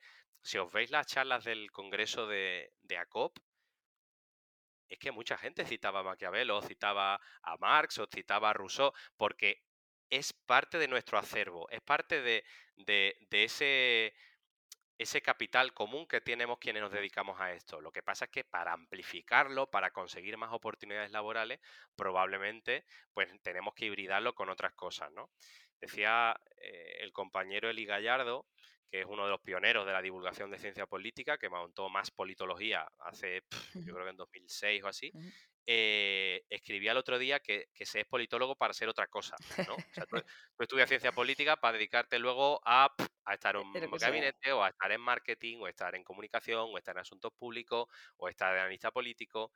Hasta que no exista el, el- el trabajo, Sí. tenemos que estar preparados para, para adaptarnos y eso tiene una serie de complejidades, sobre todo al, al comienzo, pero, pero yo creo que también tenemos muchas oportunidades y seguir tejiendo redes como la que, la que tú estás construyendo, me parece que, que es lo mejor que podemos Y, y hacer. de hecho, con relación a, si quieres ya para acabar el bloque de, de la profesión, con relación a esto, eh, y hablando de las redes y todo, eh, tú estás haciendo un montón de cositas de innovación social y de todas estas cosas, ta- haces también Versan Politics. Si quieres hablar un poquito de esa faceta para, para cerrar así esta parte más, más densa, eh, pues creo que a la gente le podría parecer muy interesante, por si no saben lo que es o, o no lo han visto. Sí, bueno, em, hay un, hay un movimiento, bueno, desde hace unos años bastante fuerte de divulgación que no solamente genera contenido para redes sociales, sino que crea encuentros en, en bares, en, en zonas, digamos, neutrales. Y bueno, pues hace ya, creo que ha hecho ahora 10 años, eh, Xavi PayTV, que es consultor político eh, en Barcelona, empezó a, montar encuentros informales en los que quedaba con gente para hablar de política con una cerveza. Y entonces pues empezó a invitar a, claro, él el consultor político, bueno, él estaba de profe en la UOC, empezó a traer a expertos, a traer a un miembro de un gabinete, traía a alguien tal, y mientras él bebía cerveza, ¿no? El caso es que ahora Beers and Politics es una comunidad que está presente en 72 ciudades de todo el mundo, está en toda América Latina, en Italia, en Alemania, en Reino Unido, en Bruselas, eh, en la que nos reunimos una serie de personas y hablamos de política, ¿vale? Esencialmente, esto empezó muy vinculado a, a- a los primeros expertos en comunicación política, gente que estaba en agencia, en gabinete. em, pero bueno, yo ya desde hace cuatro años llevo los and Politics en Madrid Y quedamos cada mes, cada dos meses, este año estoy haciendo cada dos meses, en un bar, pues para hablar de un tema que me- nos parezca relevante en un tono pues que sea sosegado, que sea profesional. El otro día, por ejemplo, juntamos eh, a la jefa de prensa de- del Grupo Qué guay. Municipal Socialista en el Ayuntamiento de Madrid y al jefe de prensa de- del alcalde de Madrid, de, de José Luis Martínez Almeida, que son dos compañeros de profesión, que el trabajo de- del uno es putear a la otra y viceversa, y además lo dice, dice, esto, eh, eh, lo dice, dice, esto es una guerra y nuestro trabajo es mm, tirarnos cañonazos, pero son dos profesionales que se llevan bien y son dos profesionales además independientes que dicen, no, pues yo he trabajado en varias instituciones o con varios partidos políticos. Oye, y ahí estábamos los tres delante de setenta y tantas personas que quedaron un lunes por la tarde para tomar una cerveza y escuchar y hacer preguntas. Claro, yo al principio hice un pequeño disclaimer, esto no es un debate político, esto no es PP contra PSOE. Exacto.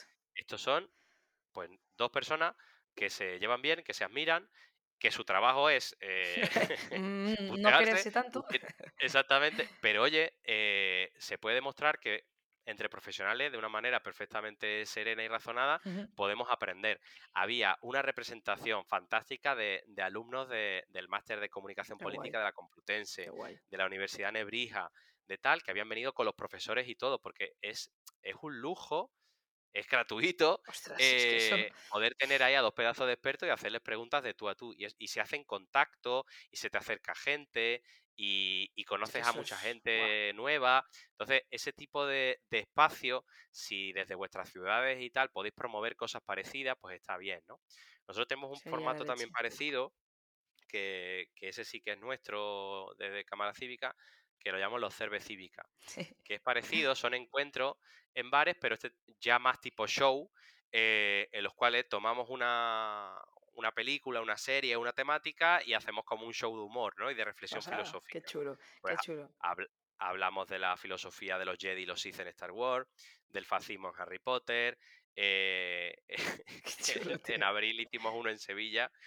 Sabes que ahora mismo hay un, un resurgimiento fuerte de, la identidad andaluza. Hay un libro de, mi amigo Jesús Jurado, un libro que se llama La generación del mollete. Del mollete. Que, cuenta que, todas esas personas que nacimos en los 80, 90, 2000, que, que, el 28 de febrero, que es el Día de Andalucía, nos llevaban a desayunar un mollete con aceite y azúcar. Qué guay crecimos viendo Canal Sur, que ponía una cantidad increíble de anime japonés, pues, pues que hemos generado una nueva identidad, ¿no? Alejada un poco de, los estereotipos y demás. Y entonces, pues, hicimos un, un evento que se llamaba Andalucismo Otaku. Me flipa, algo vi.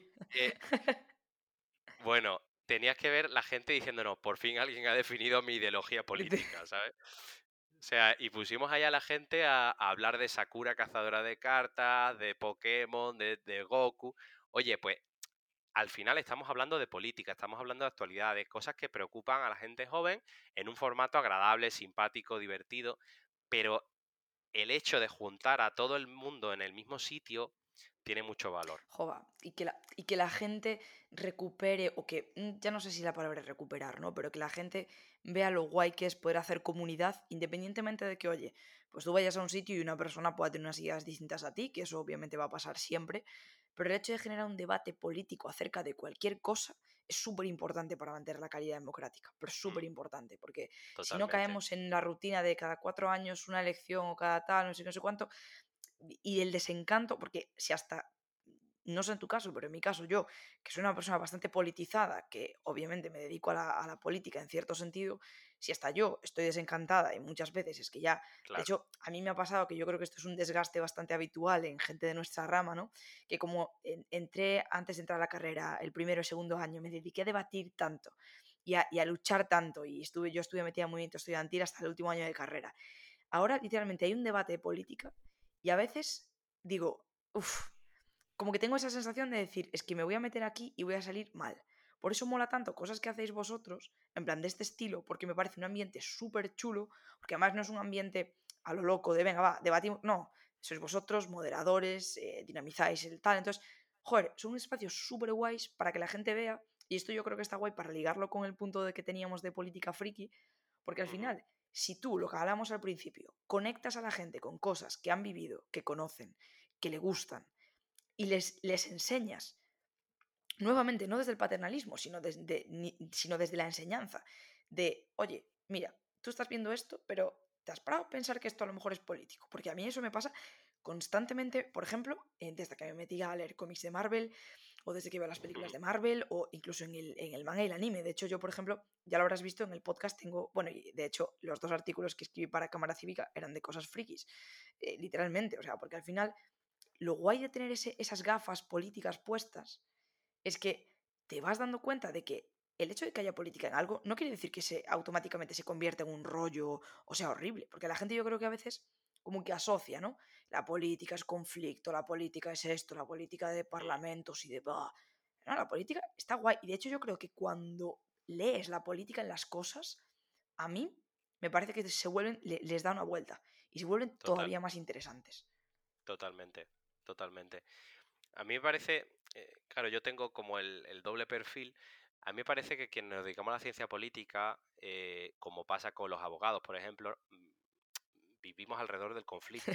Eh, entonces, tenemos un, bueno, una sociedad en la que parece que, lo, que pueda generar conflicto hay como que acallarlo, ¿no? Yo siempre digo que no, en la no se no se habla de política en la mesa, ¿no? No vayas a arruinar esta velada.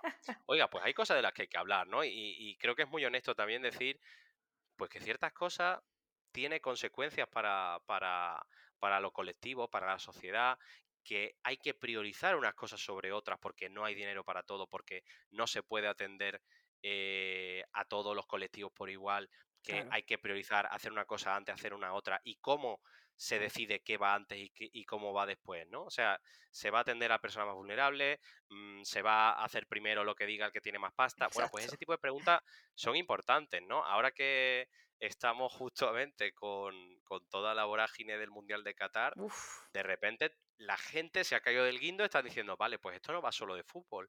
Es que han muerto 6.500 personas que sepamos construyendo el estadio. Es que eh, está la FIFA, no ya el rey de Qatar, la FIFA está sancionando a los partidos, hoy perdón, a, los equipos de fútbol que llevan una bandera LGTBI en, en el brazo.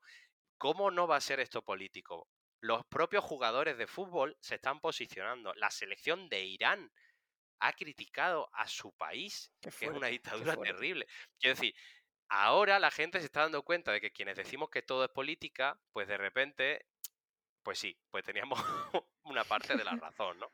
Entonces, bueno, pues yo creo que, es bonito, ¿no? Que, poco a poco se puedan problematizar ciertas cosas y decir, oiga, esto merece que, lo, que nos paremos a, a verlo y a hablar de ello, porque si pasamos como si no hiciera nada, pues en muchos casos eh, hay una situación de hecho que puede que esté bien o puede que haya alguien que está saliendo mal, ¿no?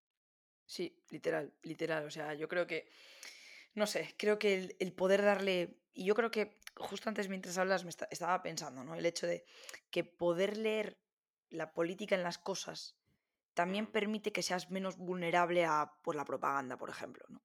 O al hecho de, el hecho de entender eh, el mensaje político que hay en una, en una serie, en una película o en, pues incluso en cosas que a priori pueden parecer que no son política, por ejemplo, pues que yo qué sé, sabes que el, yo qué sé, que un concejero se pase por un sitio a, yo qué sé, a inaugurar una cosa que aparentemente tú dices, va, esto lo hace por protocolo, por no, no, no, es que a lo mejor detrás de, los actos o de las palabras de esta persona o de esta escena, de esto tal, ¿sabes? De hecho, por eso se han hecho tantos análisis de que si Disney aquí en esta película estaba haciendo no sé qué. O sea, yo creo que eso es muy importante para entender que incluso detrás de cosas que aparentemente son tan inocuas como por ejemplo, pues eso, Disney, pues también hay política.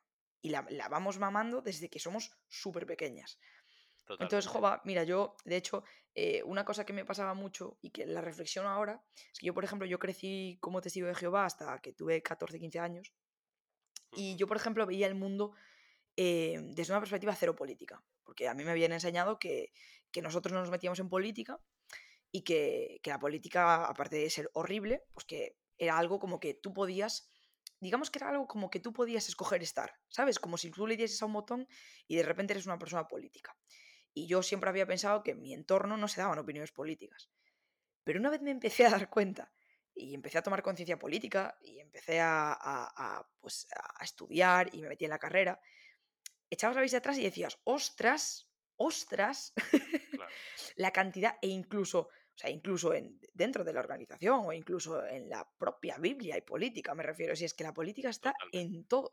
Entonces yo creo que, eh, joder, de verdad, ya sé que ya lo dije tres veces, pero proyectos como el vuestro, poder meterte a, por, literalmente porque te apetece, a, leer un artículo de alguien que ha escrito sobre la política en, por lo que decías tú, Star Wars, es disfrutable, pero a la vez es importante para tu crecimiento personal y para tomar conciencia. De hecho, mira, yo no sé si lo viste, porque, bueno, no sé si a ti te gusta One Piece. Mm, hace mucho que, o sea, la verdad es que no. O sea, mítico, que, mítico que a lo mejor de pequeño viste algo, pero. Claro, de pequeño lo habré visto en la tele, claro, sé que lo he visto, pero hace mucho. Bueno, pues eh, simplemente eh, yo hace nada, o sea, pues Juego de Tronos sí que te gusta, eso, eso sí que sé que te gusta, ¿no? Eh, pues eh, nada, era para poner dos ejemplos, porque yo, por ejemplo, hace nada, hace unos meses, hice un podcast con dos chicos de Radio Pirata, que es una cuenta que empezó a, hacer, bueno, eh, son básicamente cinco amigos que se dedican a comentar los capítulos, que es un formato chulísimo. Y Jaume y Iván se vinieron al podcast a hablar de pues, la política en One Piece.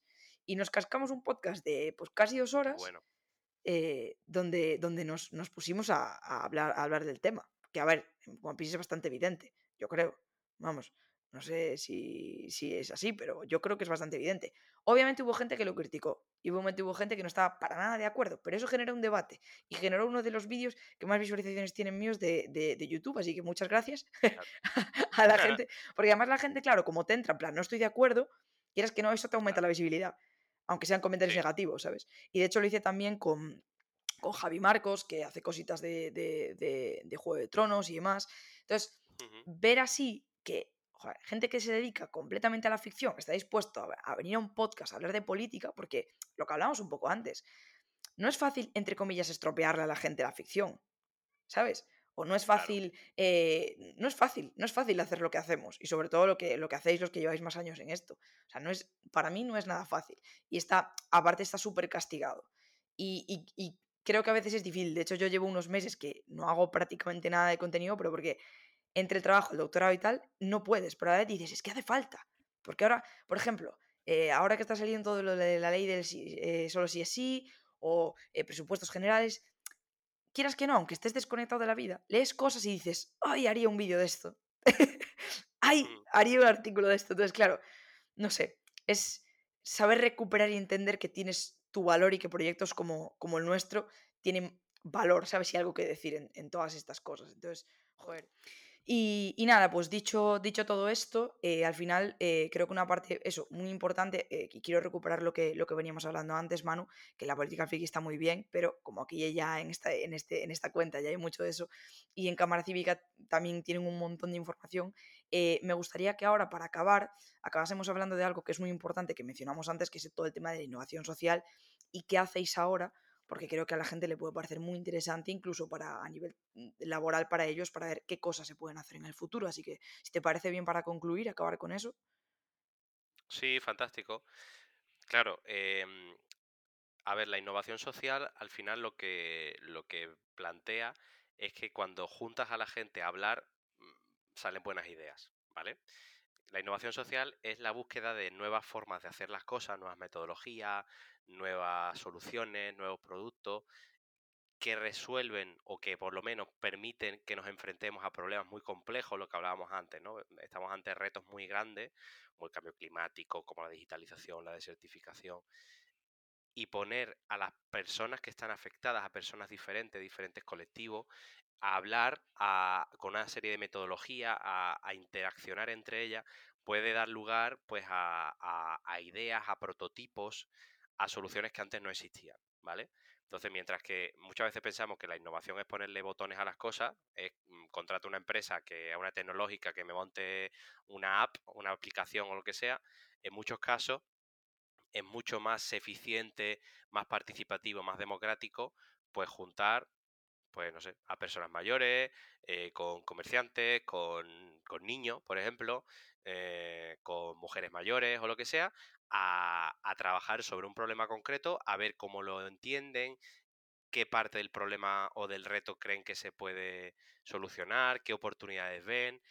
Y, y poco a poco pues vamos llegando a soluciones imaginativas que, que- que son baratas de hacer y eso nos permite testearlas, es decir, oye, pues esto funciona y por tanto como funciona vamos a escalarlo, vamos a hacerlo más grande, más potente, ¿no? Y entonces, bueno, pues ahí nosotros lo Ah, que, lo que nos dedicamos un poco, mm, eh, ya te digo, aparte de todo lo que es la divulgación, tenemos la pata más de divulgación, que en la página cámaracívica.com pues hay 500 y pico artículos publicados en abierto gratuitamente sin publicidad ni nada. Eh, aparte los cerve cívica, aparte los vídeos en YouTube, en redes sociales, o sea, todo eso es la parte de, de divulgación, pero la de consultoría política, la consultoría de innovación social, lo que nos dedicamos es a, a promover Claro. pues que la gente se siente a hablar, ¿vale?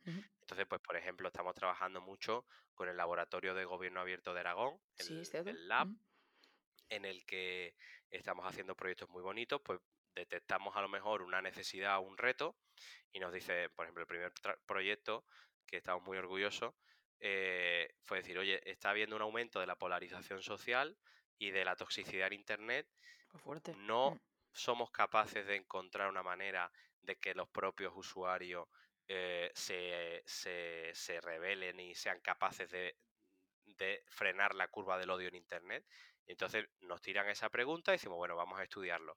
Y entonces, pues nada, empezamos ahí con una serie de metodologías y creamos Hate Blockers, Ajá, que es una, chulísimo. Sí, qué que es chulo. una comunidad de jóvenes que trabaja contra la toxicidad en Internet. Entonces, pues tiene un decálogo, de, el decálogo del hate blocker, es decir, bueno, pues no voy a compartir eh, ninguna noticia sin verificarla antes, no diría nada eh, por internet que no diría en persona, una serie de reglas muy simples para que nosotros también revisemos nuestra manera de estar en internet. Y ahora metemos pues un servidor de Discord en el que cuando la gente ve que eh, hay un caso de ciberacoso, pues toda la comunidad va a denunciar la publicación porque, por incumplimiento de las normas de la, de la plataforma o, por ejemplo, damos, hemos hecho un juego de cartas de manera participativa con una serie de colectivos juveniles, unas cartas que te dicen, eh, yo qué sé, estás en un restaurante chino y, te apuntan con el móvil para grabar una story para que hagas un chiste, ¿no? Que digas que la comida es rata o no sé qué. ¿Qué hace? Entonces te sitúa ante un dilema. ¿Le sigues la broma y contribuyes a, a generar prejuicios contra la comunidad asiática? O, eres el cortarrollo y te expones a que no vuelvan a llamarte para quedar tus amigos, ¿no? Al final nos dirigimos a gente muy joven. Bueno, pues estos dilemas, que son dilemas reales, que nos han trasladado los propios chavales, pues los hemos convertido en cartas y, entonces es un juego de cartas tipo Pueblo Duerme, ¿no? Como, como el Among Us. Eh, hay una serie de rondas y con una serie de preguntas tienes que encontrar quién es el hater y el hater tiene que repartir toxicidad. Qué bueno. Entonces esto lo estamos haciendo con, con institutos, con colegios. Eh, la metodología está colgada en internet en la página hateblockers.es. Quien quiera se la puede descargar, la puede imprimir en su casa y puede ponerla en práctica. Pero también si quieren, pues pueden llamarnos y nosotros vamos allí a su cole, a su asociación o lo que sea y, y, damos el taller. Qué bueno. Entonces nada, los chavales juegan una serie de rondas y luego hay como un tercer tiempo en el que tienen que reflexionar sobre si han visto casos así en su entorno. Y te puedo decir, porque he dado lo mismo en coles de Zaragoza, que formaciones a técnicos, que en pueblecitos de 600 habitantes, que los chavales nos dan 10.000 vueltas. Fuerte, o sea, que tienen en la cabeza eh, los problemas de salud mental, de ciberacoso, de transfobia, eh, convivencia entre comunidades migrantes. O sea, me he encontrado casos que digo, tío, es que simplemente había que preguntarle, había que generar una conversación para que la información aparezca. Estaba todo aquí. Qué bueno, qué bueno. Pues mira, francamente me parece que esta fue la mejor manera de terminar el podcast porque me parece súper bonito y como un rayo de luz dentro de tanto, de que parece que todo es malo, de que parece que además ahora parece que la polarización es intrageneracional, de, bueno, intergeneracional, de, de que ahora que si generación de cristal, que si no sé qué, y al final es súper importante que existan proyectos eh, como estos, porque yo creo que si fomentamos que desde que somos pequeños y pequeñas haya diálogo, podamos abrirnos a hablar de la salud mental, hablar de las cosas que nos preocupan y generamos ambientes sin esa toxicidad tan horrible de que, que no quiere decir que no vaya a existir, pero el hecho de que a lo mejor en mi colegio hubiesen dado un taller como el de hate blockers, ¿sabes? A lo mejor a mí me hubiese ayudado, pues yo que sé, a salir antes del armario, o a que mis compañeros entendiesen que eh, esa persona migrante que había en el colegio, que no había que reírse de ella porque no sabía hablar bien castellano, o cosas así, ¿no? Cosas que, vale, cuando creces un poco y tienes cierta conciencia social ya te parecen súper normales, pero que a lo mejor está bien que en, pues, en, ambientes de, pues en el colegio, que es un ambiente educativo para aprender, te saquen a lo mejor y te abran un poco la mente pues a lo que a lo mejor ves en casa, ¿sabes? Entonces es súper guay y agradeceros muchísimo por esta labor que hacéis porque me parece de verdad que es una de las cosas que ojalá se extendiese y, a partir de cierto momento hubiese estos talleres en todos los colegios, porque de verdad que es, o sea, me parece un valor público inmenso, inmenso, inmenso, inmenso, y, eso y cualquiera del resto de trabajo que hacéis. O sea, es un orgullo eh, poder tener contacto contigo y, participar con un granito de arena eh, a que más gente conozca esto, porque es fantástico, de verdad, mano, es fantástico, es fantástico.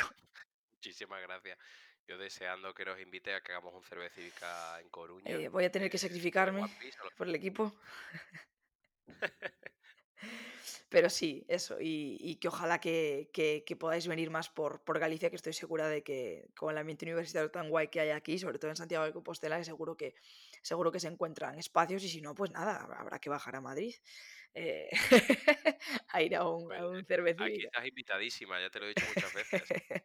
pues, cuando quieras. Pues fantástico y sobre todo nada, que la gente que nos escucha que sepa que vamos a dejar en la descripción del podcast enlaces tanto a la cívica, como a Versan Politics, como a todas las cosas que hemos ido mencionando, para que la gente vea que, que en su ciudad a lo mejor hay algo que no sabían que existía y que incluso si en vuestra ciudad no hay algo, que en las redes sociales pues podéis seguir todas estas cosas y estas iniciativas, porque al final también es algo que está muy guay y, ¿por qué no? A lo mejor incluso podéis replicarlo en, vuestra, en vuestro pueblo. Entonces eso, bueno, al final es, es lo que decía Manu, estamos aquí para crear comunidad y esto es súper importante. Entonces, nada, eh, simplemente, bueno, yo creo que ya os hemos dado la chapa suficiente, ya molesté a Manu más que suficiente. Así que nada, eh, despedirme aquí, Manu. Es tu casa, puedes volver cuando quieras y muchísimas gracias por, por haber estado aquí hoy. Encantadísimo, me hacía muchísima ilusión esta conversación y cuando quieras, aquí estaré otra vez. Pues eh, encantada y bueno, el resto que habéis estado escuchando este podcast, muchísimas, muchísimas gracias por estar aquí una semana más. Por favor, seguid a esta gente y las cosas que hacen porque es fantástico. Y nada más, que aquí nos despedimos eh, por este episodio. Soy Ariana, soy politóloga y esto es Política Conciencia. Chao, chao.